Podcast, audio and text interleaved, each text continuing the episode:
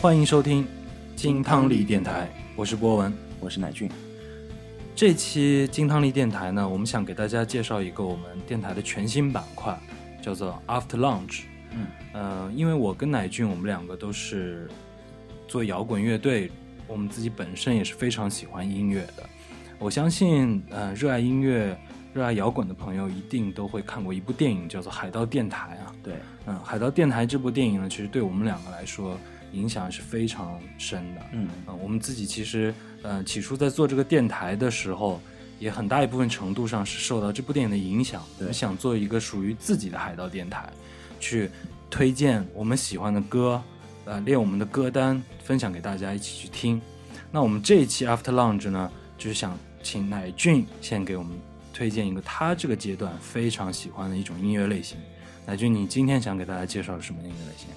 呃，那就是后摇 （post rock） 嗯，我记得你第二支乐队就是在玩后摇嘛。啊。嗯对，因为我很喜欢嘛，所以说我就是也很想做这样的音乐。嗯嗯嗯。然后，然后罗文你，你对后摇有了解吗？或者说你有你对后摇的看法是什么样？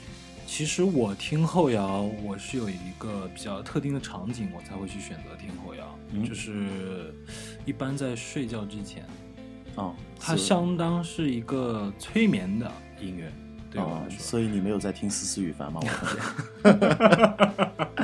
啊，所以你需要的是后摇营造出一些比较可能比较安静或者宁静的这样子一个氛氛围，让你有这种嗯就是他，呃，虽然睡觉之前他肯定是大部分是这种催眠的感觉，嗯就是一个、呃平静的、安静的气氛，嗯但是、呃我是比较喜欢他这种呃有这种流流动性的推进式的这种情绪，嗯来带动我慢慢慢慢的安静下来。对，嗯，我相信很多的听众可能跟博文也是一样的感受，就是会在一种特别的场景或者说是一些特殊的情绪上面去听这样子的音乐，啊，那反而确实是对的，因为后摇音乐其实也是一种氛围音乐，嗯，它营造的是一种氛围和画画面感的感觉。那你知道后摇为什么要叫后摇吗？呃，其实我对后摇这个音乐类型了解还真的不是很多。嗯，是这样的，因为很多人也会问我这样子的问题，嗯就是后摇为什么会叫 post rock？嗯呃，是这样子的，后摇这种音乐风格呢，其实原来不是指现在我们听到的后摇这种特定的风格的。嗯呃，其实最早的时候，九十年代中期啊，在美国的芝加哥地区，有很多的地下乐队都在玩一些实验的音乐，嗯而实验的音乐的基础是一些即兴的爵士、雷鬼，或者说是一些前卫的音乐。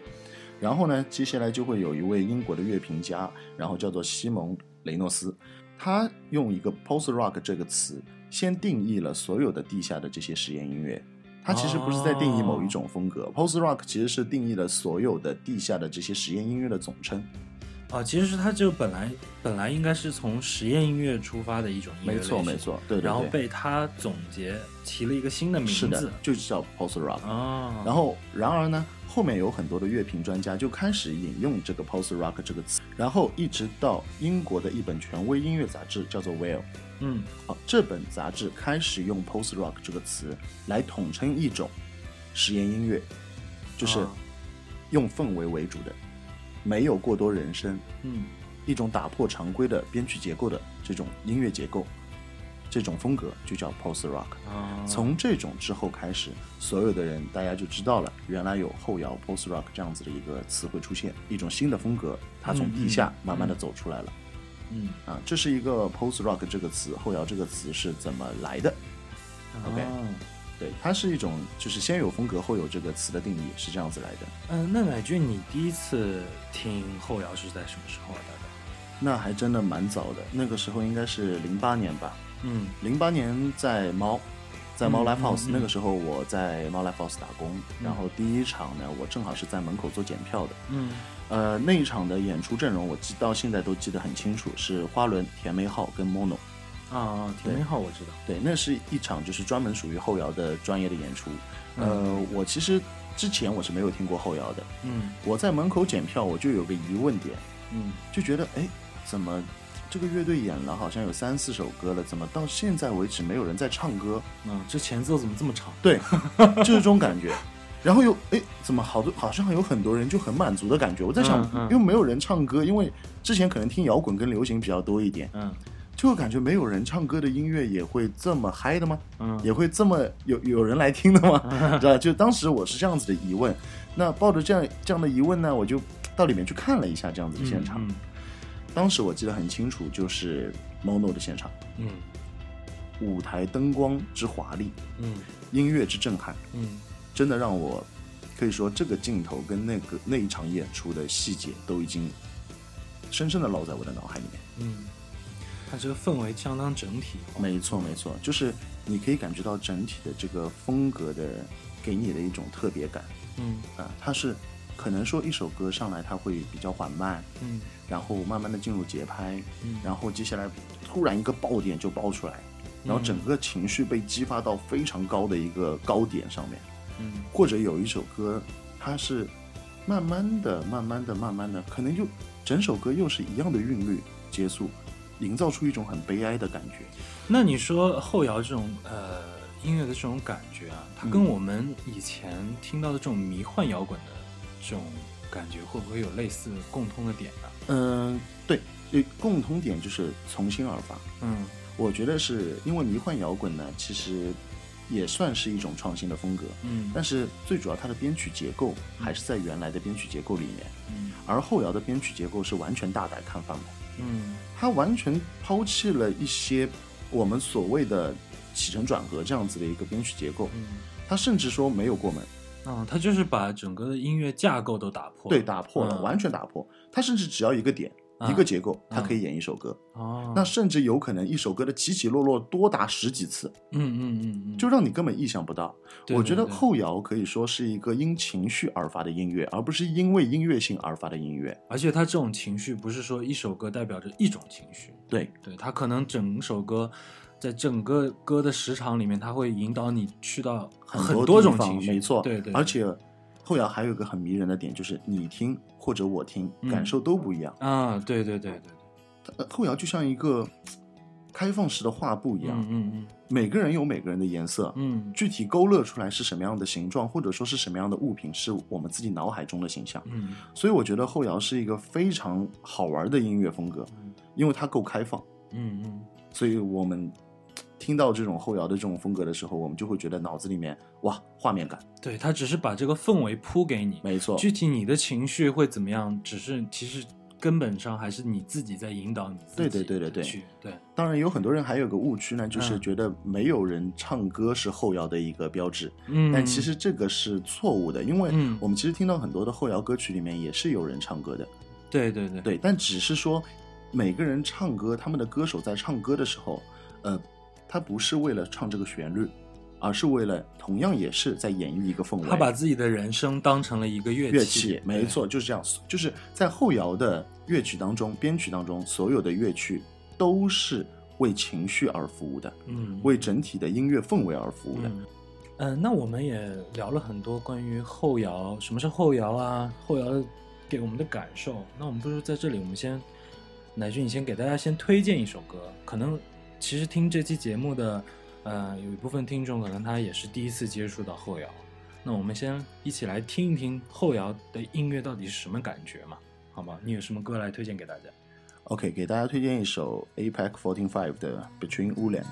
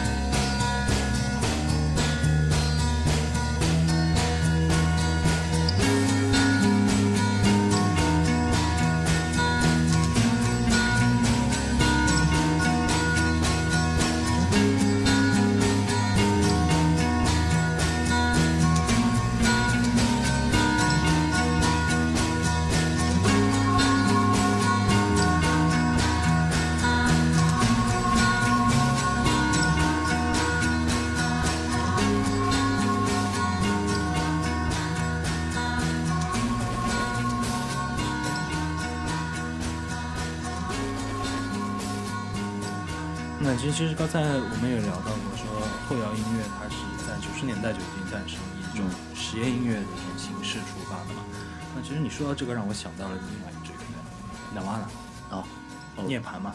其实涅槃它出现的时候也是以一种这种呃实验音乐形式，对。它做的是车库嘛，噪音嘛，说嗯。说白了就是，他用人声跟这种乐器来制造这种噪噪音感，嗯。宣泄情绪的这种对。乐曲方式嘛，嗯，其实这个当中跟我觉得跟后摇其实有蛮多相似的地方的，是的，因为我们喜欢摇滚都知道，在八九十年代是一个摇滚百花齐放的一个时间，对对对。很多的实验音乐其实都是从这个时候出发的嗯。啊。那后摇其实也当中就是其中的一支，嗯。而后摇它的鲜明的特点就是呃人声少，嗯。然后编曲结构被大量的改化嗯啊，根据情绪来随意的更改。嗯然后还有一点就是时间都往往会偏长，嗯，普通的音乐时间可能是在三四分钟吧，对对而后摇的时间广泛的可能要往六分钟之后，嗯六七分钟。其实它这个还还挺突破性的啊。往，往我们听歌基本上都是一首歌在三四分钟左右嘛。嗯，其实三四分钟这首歌本来，呃，音乐时长本来就是一种商业化的运作诞生这种对对音乐对对对音乐时长。是其实真正如果说一首音乐，它应该去规定它时长嘛，其实这挺违背音乐本身的。对啊，当初呃做音乐，其实咱们大多听到那种古典音乐都是乐章极多，嗯。啊，音乐时长极长的。嗯，只不过在商业化运作当中，为了增加首先一个，为了就唱片容量，对，之前咱们做黑胶，那嗯。黑胶它的唱片是有容量的嘛，那这个控制时长，另外就是增加它的记忆点，对啊所以才诞生了这种，就像古典音乐，嗯它一时就很多的乐章之后，嗯。你就会失去记忆点，对对对记不住，记不住又何谈传播，嗯，对不对？是而大多数的歌，如果商业化运作下面的话，最主要就是要它传唱嘛，嗯，要让大家都能知道。在最短的时间里面记住这首歌嘛，那后摇就完全不一样。嗯。后摇作为一个实验音乐呢，它最主要讲究的就是氛围跟这个情绪的铺垫。那如果一首歌可能过短的话，它这个整个的情绪点没有办法会被很好的铺垫出来。嗯没办法很完整的诠释，对对对对。然后那为什么说这个时候是启蒙运动呢？嗯是因为后摇在这个时候出现了几支的先锋乐队嗯啊，他们是 Talk Talk、Sell It，还有 Back Physicalis。嗯啊，这当中非常突出的就是 Back Physicalis，他在一九九二年的时候推出了一张 EP，叫做 Man Man，嗯当中的一首歌 Told Up 嗯啊，这首歌是完全成为了后摇的一个开门者，嗯，可以说创立了一种全新的实验音乐。哦。对，它是等于说是定真正意义上通过音乐来定义了后摇该怎么去做。啊，没错没错，就是完全跟原来的传统的摇滚风格，甚至是流行音乐风格完全不同的一个音乐作品，就是从这一首歌开始被大家激发出来了。嗯啊，打开了后面的后摇的音乐的大门。嗯。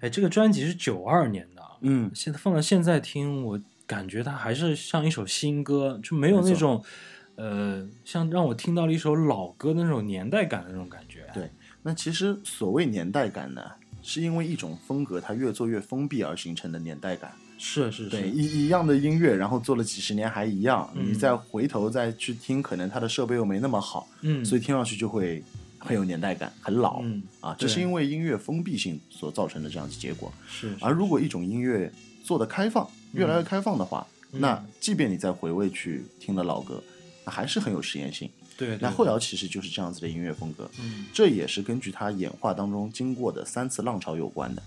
啊，对，就像我们来到九十年代末期的时候，嗯啊、很多的乐队已经接触到了后摇这样子的风格。嗯啊，在启蒙运动之后，嗯啊，知道原来音乐是可以这么做的，自己的歌曲也是可以这样子去编啊啊啊，啊。这个时候出现了三支鼻祖的乐队，嗯啊第一个是 Mongolway。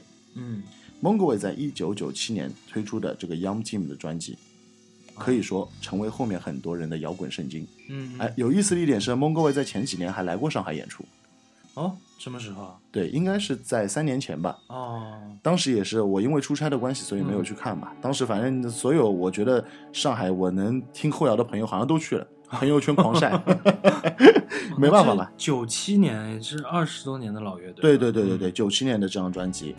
那然后我就要说到后面一支乐队，就是 Single Rose，啊，啊一支来自冰岛的乐队。嗯呃，这个乐队是我相当相当佩服的乐队，因为他们完全是要在用自己的语言跟自己的音乐形式来表达他们的感觉。嗯特别是在一九九九年的专辑《满意的开始》这张专辑的封面呢，其实是一个未出世的小孩在胎中的一个形象。嗯整张专辑音乐做得非常华丽，做得非常神圣嗯，啊，就像在给这个小孩福音，啊祝福对，祝福一个小孩出世，嗯。这样子的感觉。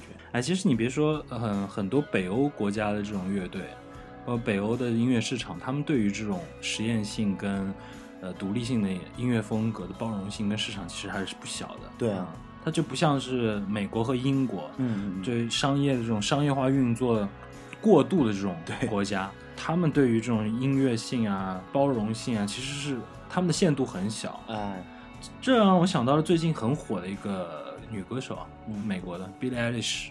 嗯，她那首《Bad Guy》最近不是各大平台上都特别火嘛？对，有很多改编，对，其实她就是一个典型的，在我们现在这个年代能听到这么年轻的一个音乐人，他做面对到这样子一个封闭的，其实这种过度商业化的音乐市场的一次反叛。对，那我就是觉得，其实呃，小众跟实验不代表它不好，对啊。也也不代表他真的就没人听，是啊。是，吧？这就像我很庆幸，就是后摇这个风格，其实到现在为止还是比较小众跟实验性的东西，还是很开放。嗯啊。那我就接下来说到我们三大鼻祖的第四，呃，不是不能说第三名了，就是第三支乐队，嗯。同样没有来自美国跟英国的，嗯。它是来自加拿大的乐队，嗯。啊，Explosion in the Sky，天豹，嗯，传说中的天豹。嗯。呃，天豹这个乐队是很有中国缘的，嗯。因为他来过中国很多次，嗯，然后我也有幸在呃草莓音乐节上面看过他们的演出。嗯。啊，其实这个乐队它现在的活力也很强，嗯。但他们确实是非常早的一个乐队。他们在二零零零年推出的《How Strange Innocence》这张专辑，可以说是呃为后面更多的乐队作作为效仿的一个对象。嗯。因为相对蒙格维和 Single Rose 的这个风格相比啊，呃，天豹的音乐风格呃更能打动别人的情绪点，嗯因为天豹就是典型的后摇，起初是平缓，然后接下来在当中的某一个点突然爆发，这样子的一个音乐结构，嗯这样子一个情绪表达，包括它的音色。呃，编曲结构嗯让后面的很多的呃新的后摇乐队都可以得以借鉴。啊那说到这里的话，我就推荐一首天豹的歌给大家，《Getting Blackness》。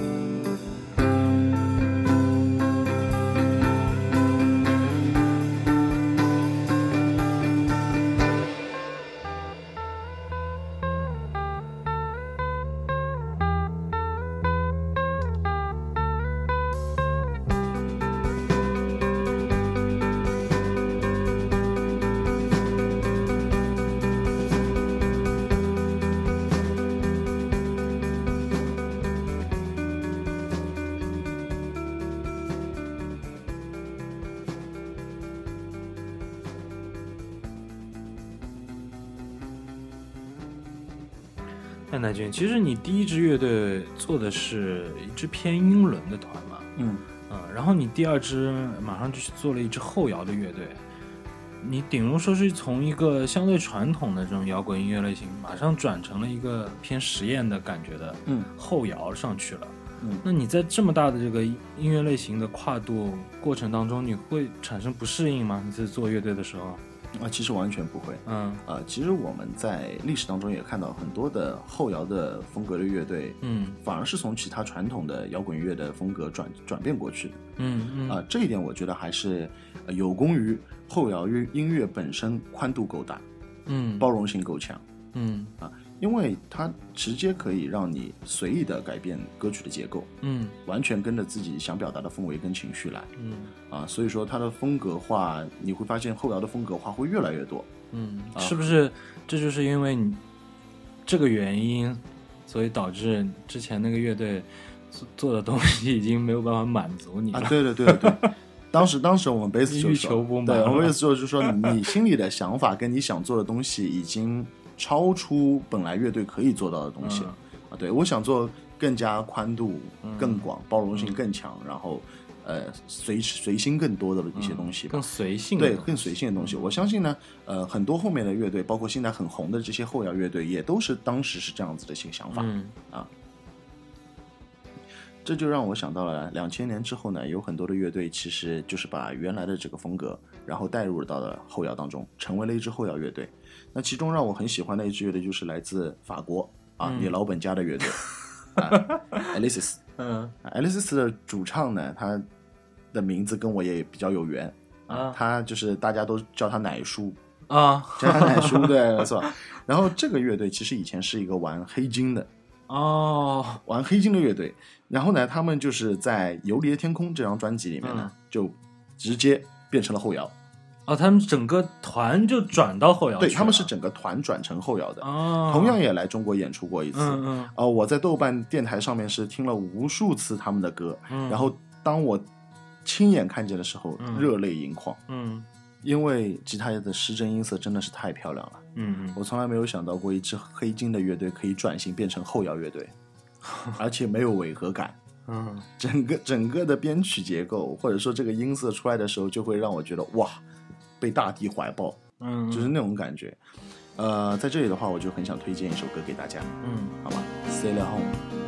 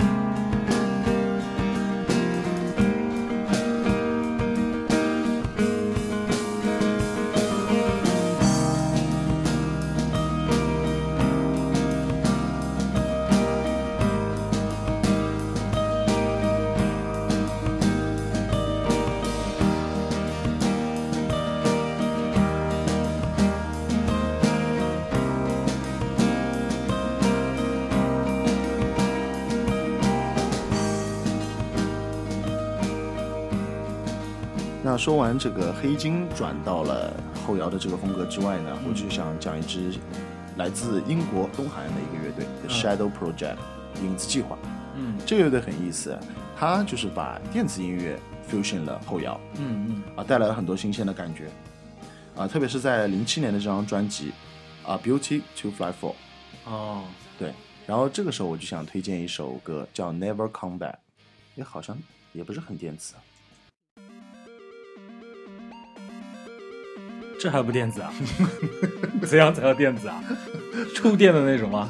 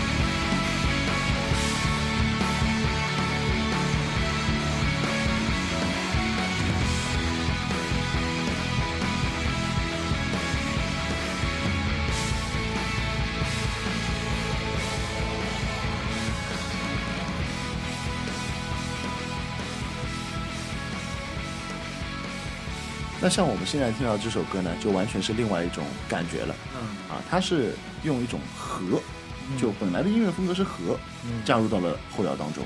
嗯。不光是在整个音乐风格上面有变化，甚至在编曲结构上面也变了很多。嗯。我们也听到了，这个音乐它是直接从开头就直接爆起来的嗯。啊，这个情绪的变化是从上往下再上，嗯。哎，这个就是后摇好玩的地方了。嗯，他就是直接听到这里，就是已经慢慢的开始变缓了。对，对对对他，就是用一种和来直接风格化告诉你。对嗯但是接下来，哎，是后摇，哎，对对对，这还蛮意外的这种感觉。上来先给你对一击强心针，嗯，对吧？很难想象这种硬核的东西竟然可以跟摇后摇去做结合，对的，没错，知道有点颠覆我们传统是的印象当中的后摇了。啊，这个就是来自于澳大利亚的乐队嗯 Sleep Make Voice。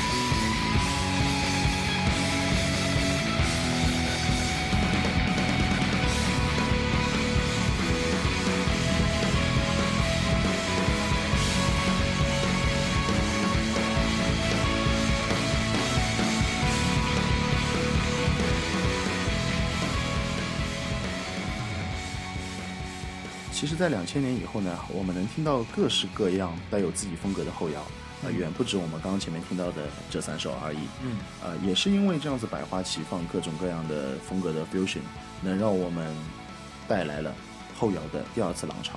啊啊，那在第二次浪潮的当中，尤为突出的一点呢，是中国的开始有自己的后摇了。嗯嗯啊，因为互联网的这个普及嘛，那很多的中国的乐手也好啊，观众也好啊，可以听到国外的很多这些实验性啊、偏小众化的音乐。那中国呢，带头的就是网文，啊对，带头的是网文，然后同时也还有花轮啊、文雀啊这样子的乐队嗯，网文是一支我很喜欢的乐队。啊，对。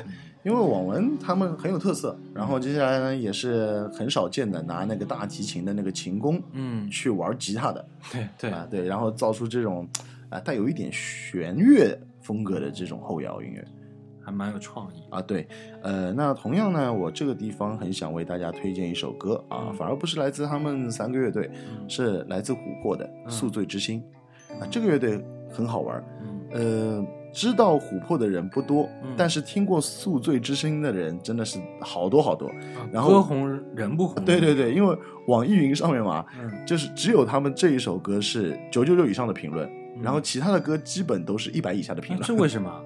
我也不知道，可能是因为《宿醉之宿醉之心》这首歌可能会呃引用在一些电影啊，或者说是小众的一些宣传片啊，或者是各种各样的媒体当中啊，嗯所以说有很多人，呃，中国有很多的观众甚至说《宿醉之心》是他们打开后摇的这扇大门。哦，很好玩儿啊。这个地方我想说的呢，就是《素质之心》这首歌是一首非常非常典型的后摇作品，嗯从音色上、从结构上、从情绪变化上面，都是符合人们传统对于后摇的这个定义。就像启蒙时代的那种，啊对对它可以说是中国后摇的一个启蒙时代对的启蒙时代的这种这种歌啊啊，那让我们一起来听一下。「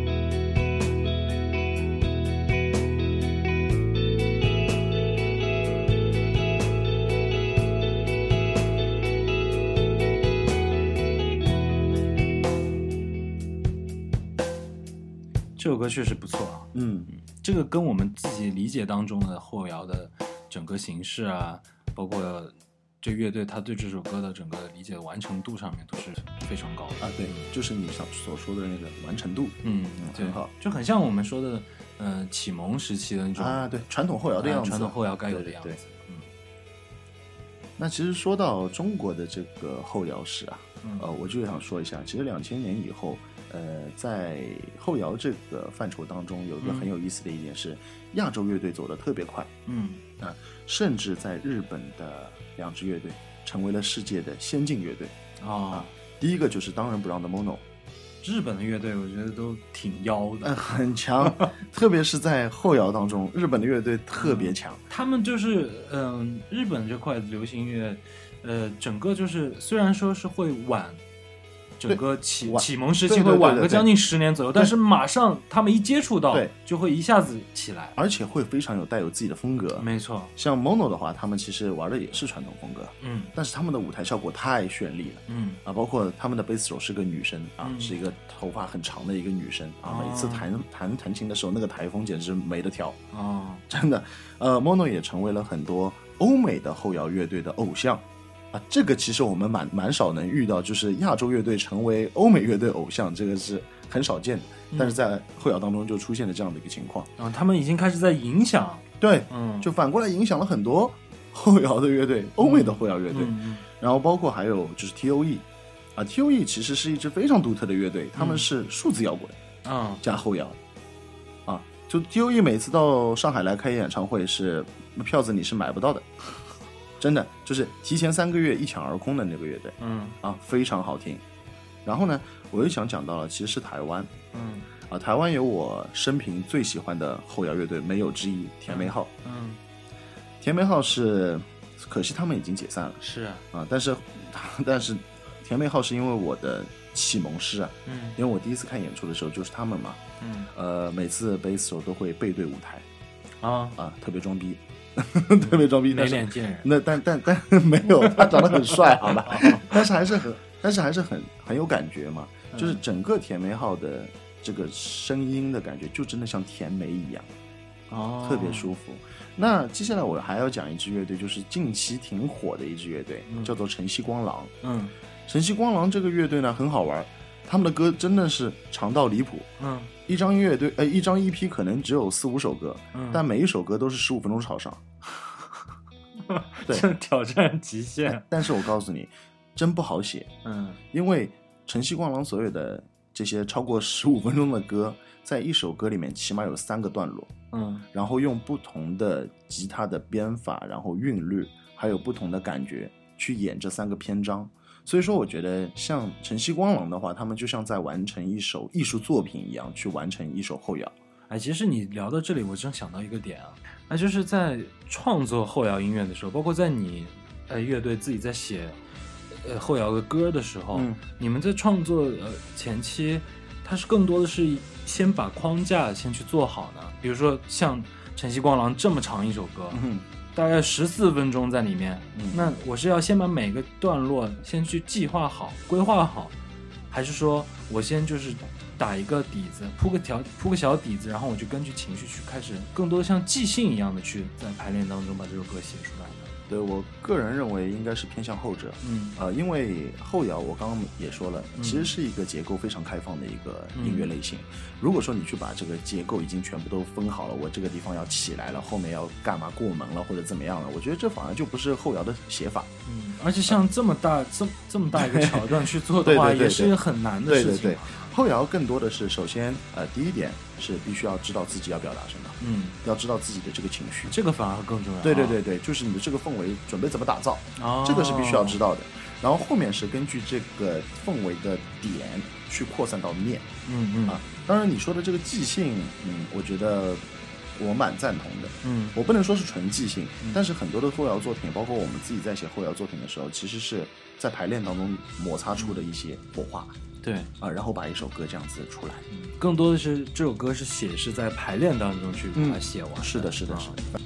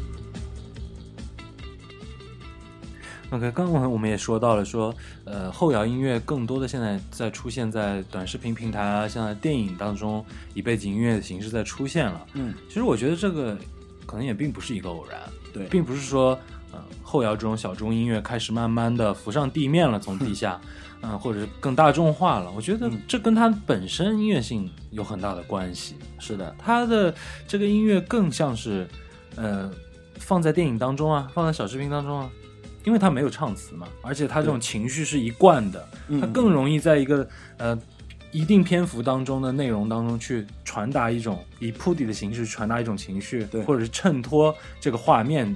我觉得这个是反而是后摇很得天独厚的一个特色，，因为而且如果你只是作为电影的配乐或者基本音乐的话，嗯可能没有太多的欣赏性或者是可听性，而啊后摇对对对对。你单拉出来，它是一首歌啊，对也好听嘛，嗯。对吧？呃，那你说到了这个在短视频跟电影当中的配乐运用之外呢，其实嗯我觉得后摇现在还有很强的一点，就是它也用到了很多的流行文化当中，嗯流行音乐当中嗯啊。这个地方我就呃想说一下，就是在张惠妹的一首歌叫做《这样你还爱我吗》。哦，张惠妹的歌，没错，呃，那是我正好在看一个 MTV 频道，嗯在推荐张惠妹的这首新歌，嗯然后在三分五十秒之后，嗯这首歌很长啊，嗯然后在三分五十秒之后，突然之间整个 MV 的形象转换，然后整个嗯音乐风格的转换，让我突然之间想到了，哎，这很有后摇的感觉，嗯。很有意思。所以说，我们这边也给大家一起来听一下，呃，张惠妹的这首《这样你还爱我吗》，三分五十秒开始，看看张惠妹怎么玩后摇。我喜欢静静看你受伤，心卸下的翅膀，最好也忘记怎么说话。走我的收藏。你有光芒，就有变化，让我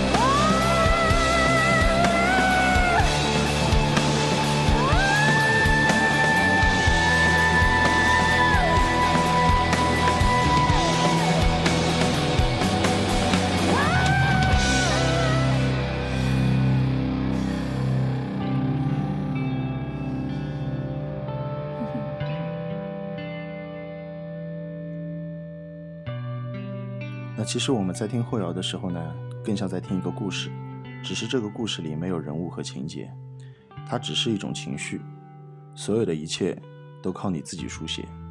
那在节目的最后呢，我们带来一首歌，《甜美号三分之一摇篮曲》。